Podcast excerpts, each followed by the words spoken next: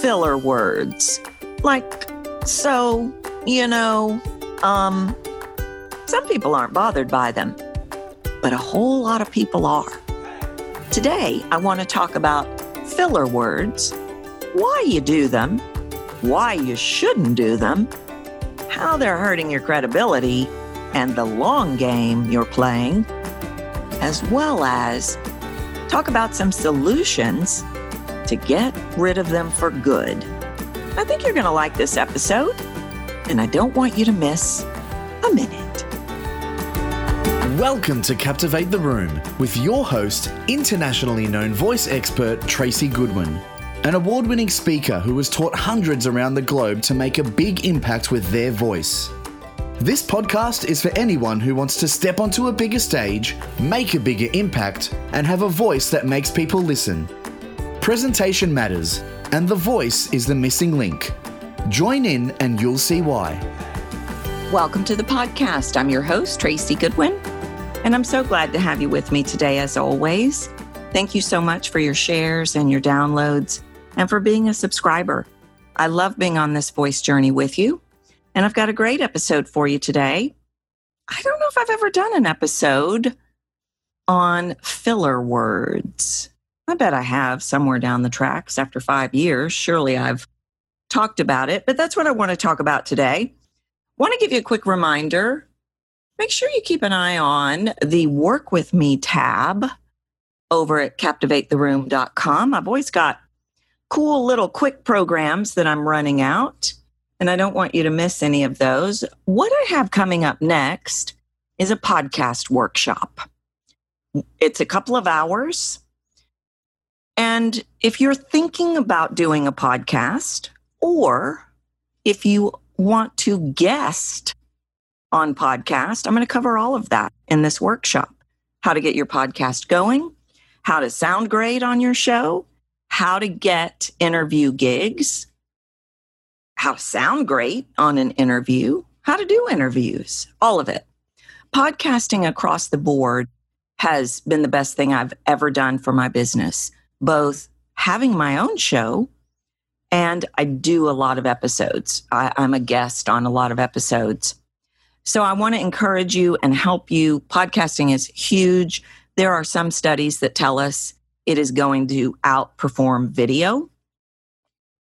So the information is on the website. Just click on the Work With Me tab. I'd love for you to join me, just a couple of hours of a workshop. But today I want to talk about filler words. And I see a lot of people talk about, and, and I see podcasters talk about this, but I see a lot of people talk about this filler words. And they talk and they say, it's no big deal. We just do that. And I have to tell you, I'm going to disagree vehemently. I listened to a podcast the other day and I I had to I, I wanted to click it off because by 10 minutes in, like everything, like, you know, like everything had the word like, every other, every six words was like, and you know.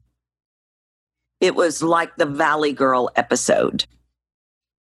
But then I got so intrigued by all the filler words that I stayed to listen to see how much filler words there really was.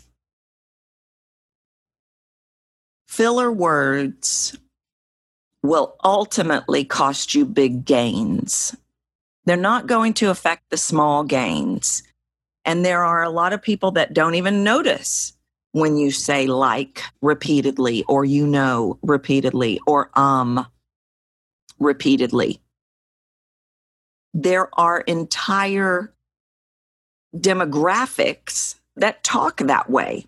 Like everything is like, you know, like, I mean, really, like, I mean, what do you want to do like with that? Like, I don't know. They are going to be, they're not going to notice the fillers like that as, as other people will. So that's when I say the small gains will be okay. People that don't even notice because they talk that way as well, that's a small gain. You may get a lot of listeners. You may get a lot of followers. You may have people that love your stuff. But if you want to try to build your audience into other demographics, I'm not going to listen to that. And a lot of people won't listen to it because they cannot get past it. I am not saying you can't have an um or a like or a you know. I do them. I usually um when you throw me, when you ask me a question and I have to think about it because um is retrieval. But at the end of the day, they are problematic because they take a toll on your credibility. Think about it. What if all of a sudden I did, you know, I did like the rest of this show, um, you know, um, with a lot of, you know, like, I don't know, like, you know, um, a lot of that. It would change the dynamic of my credibility, hands down. I've done a lot of research on this. I've talked to a lot of people about this. It's actually the smaller percentage of people that are not bothered by fillers. Now, they're the loudest. So it feels like sometimes when we're researching this that most people think it's no big deal. But the truth of the matter is, most people think it's a big deal. Most people don't want to hear it, don't want to hear the fillers. Fillers are become habits, just like every other piece of your voice. They are put in place from your subconscious. And you just don't even recognize that they're there. They become idiosyncratic. A lot of people will recognize that they do it. Most people don't recognize that they do fillers unless they watch something back or play something back. I get that comment a lot from people. Oh my gosh, I said um so many times. They can also, words like like and so, they can come from mimicking. I get asked this interesting question a lot of times from millennials. They'll say, that's how millennials talk. Where does that come from? Well, somebody set the standard. I've, I've told this story a lot, but I remember working with a girl who had a really intense nasality. And they, she came to work with me. That was the primary reason. She was an actor and wanted to get rid of that nasality. And in our work together, one day she said to me, she said, You know, I didn't always speak this way. And I said, Why did you start? And she said, The prettiest, most popular girl in high school spoke that way. So she literally mimicked that girl for a short amount of time and then put that pattern in. Whether you whether it came from part of a psychology of the voice story or whether you were mimicking someone, you started doing it. Maybe you did it on purpose, maybe you didn't, but then you set a pattern and then it became idiosyncratic. I guarantee you, the girl that I listened to that said like I, I bet she said like 75 times or more in a 30 minute episode. Or some of the people that I listen to that um every other word, I don't think they realize it. But it is retrieval. It, like I said, it co- could come from a psychology of the voice story. It could be a copycat thing. It could, like the millennials that have asked me about, it could be insecurity. But at the end of the day, we want to get rid of it because in the long run, it will hurt you. Fillers will hurt you. It gets hard to listen to constantly. It gets hard for me to discern the message because here's what happens every time you like or you know or um you become disconnected because you're going up in your head because you're searching for words. So every time you become disconnected, I become disconnected from you. That wrecks the flow. That wrecks the connection. That wrecks the impact of your message and to keep me with you. Because every time you disconnect to go up in your head to retrieve or to fill, I will disconnect from you. I believe that these filler words we also put them in place. You've heard me say we fill with words because of the way we feel. We feel insecure. We feel unsure about what we're talking about. If I feel unsure about how you are responding to my message, I'll start buffering to make myself feel better. Buffering can come in the form of extra words. I keep talking and talking and talking, or buffering can come in filler words. Like, so if I'm giving you my message, like, you know, like, I'm unsure what you think about this. So I'm like buffering, you know? Do you see where I'm going with that? But it's hard to listen to and it hurts your credibility. So why do you think you do it? Do you even recognize that you do it? Are you uncomfortable? Or are you seeking words? Do you feel unsure and so you're filling in the gaps. Most people despise pause because it feels so uncomfortable. And it feels uncomfortable because the spotlight is on you. When you pause, that's the most powerful tool. And even if I'm not listening to you, when you pause, you're going to bring me back to you, which ensures that I am giving you my full attention. I am listening to you, which is what you want. And it makes you feel uncomfortable. That's why people won't pause. They just disconnect and go up in their head to try to find the words to keep going. And there's the problem. First of all, we have to get used to, we have to get comfortable in the uncomfortable. We have to trust that the words are going to be there for us. We have to know what we're doing. I'm not a huge fan of record yourself and listen back for a number of reasons. One, because you're never going to, your subconscious is never going to let you hear yourself the way we hear you. So you'll be extra critical of yourself. But also, what happens when you listen to yourself, a playback, you start thinking about all the things that you want to do differently and then when you re record, you're actually focusing on the things you want to do differently, which disconnects you, which keeps you from doing those things differently or creates bigger problems for you. But learning to pause is essential. Instead of, okay, I feel uncomfortable.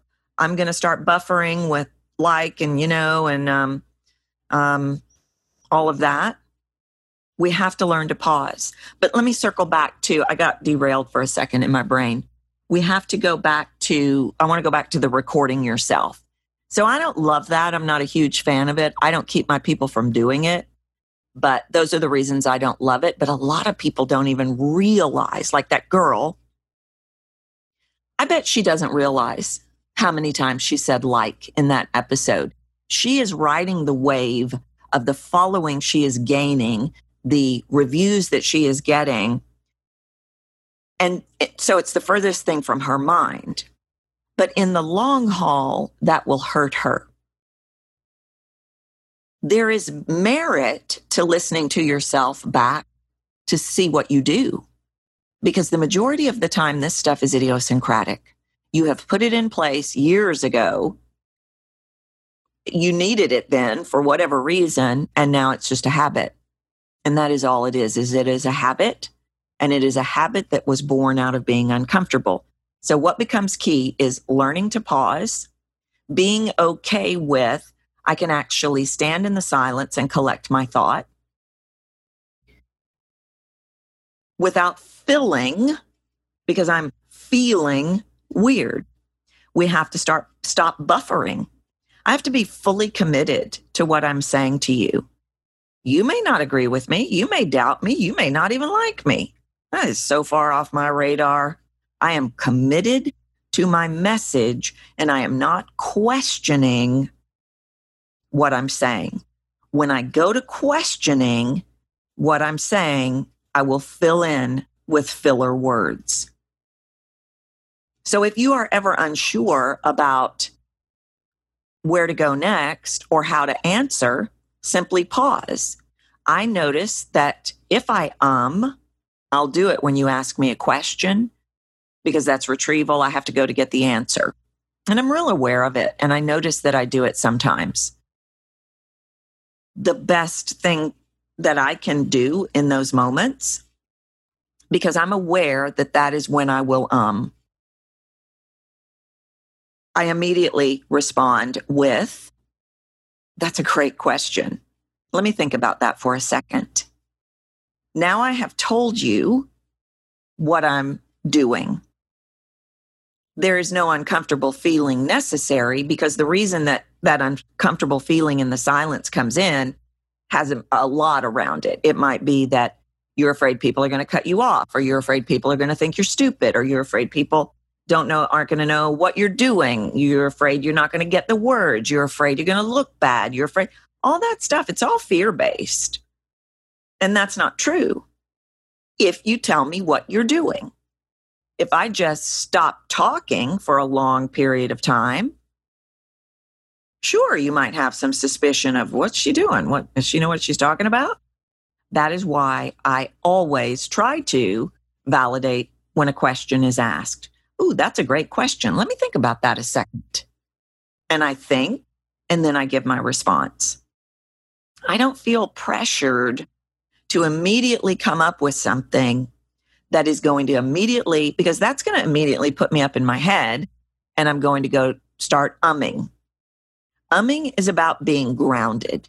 Umming is about, not umming, is about mind, body, voice being connected which is why you cannot be going up in your head. Okay, you have to think. You have to think about what you're going to say. Pause. Just stop.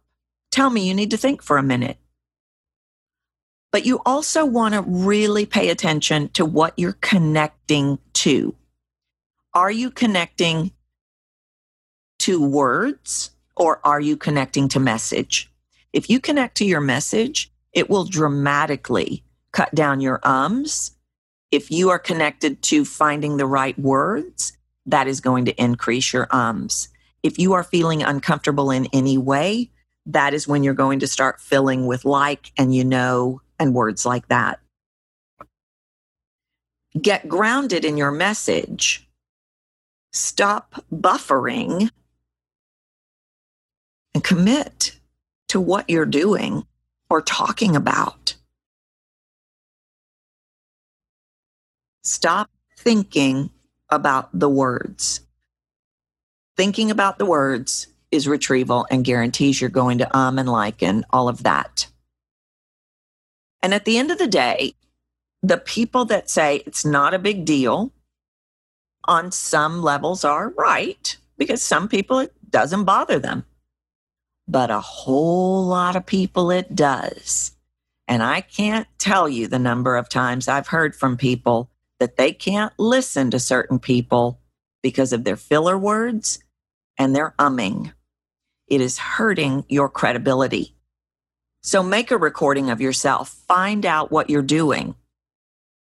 And then you've got to get grounded. And sometimes that means reframing how you're formulating answers. I think I told you all about that story about that guy I worked with he really struggled with formulating answers. And part of it was the way his brain worked so fast. And he would just get overwhelmed in his thoughts and start dumping information. And we worked with him with three bits for t- about two weeks. And it changed how he formulated his answers in his brain. Other people I've worked with, I've taught him the inverted funnel that I do. And that has formulated how, that's changed how they formulate their answers we might need to look at that. But ultimately, you've got to get comfortable in the silence. You've got to get comfortable in the not knowing. You've got to get comfortable without a script, but just create a net. Because having a script, that's retrieval too. Or memorizing. People come to me and they memorize what they're going to say. That's retrieval. You're going up to retrieve the words. And that is the core issue. Now, I don't know if this is you or not. I don't know if this episode spoke to you or not, but think about these things, play around with these things. If you are an ummer or a liker or a you knower, and these techniques don't work for you, which would surprise me. But if they don't, let me know. But start implementing them because, it, like I said, at the end of the day, you are going to be more credible, more professional, and get to that next level faster if you remove all that filler out. Okay? So that's it. I'm going to wrap it up for today. Until I see you next time, you know what to do. Get out there and speak your truth. Just do it beautifully. Thanks for listening to Captivate the Room with Tracy Goodwin. You can reach out to her at captivatetheroom.com and be sure to grab the voice formula, a free video series that will help you start making a bigger impact with your voice today. If you've enjoyed this episode, please leave a review on iTunes.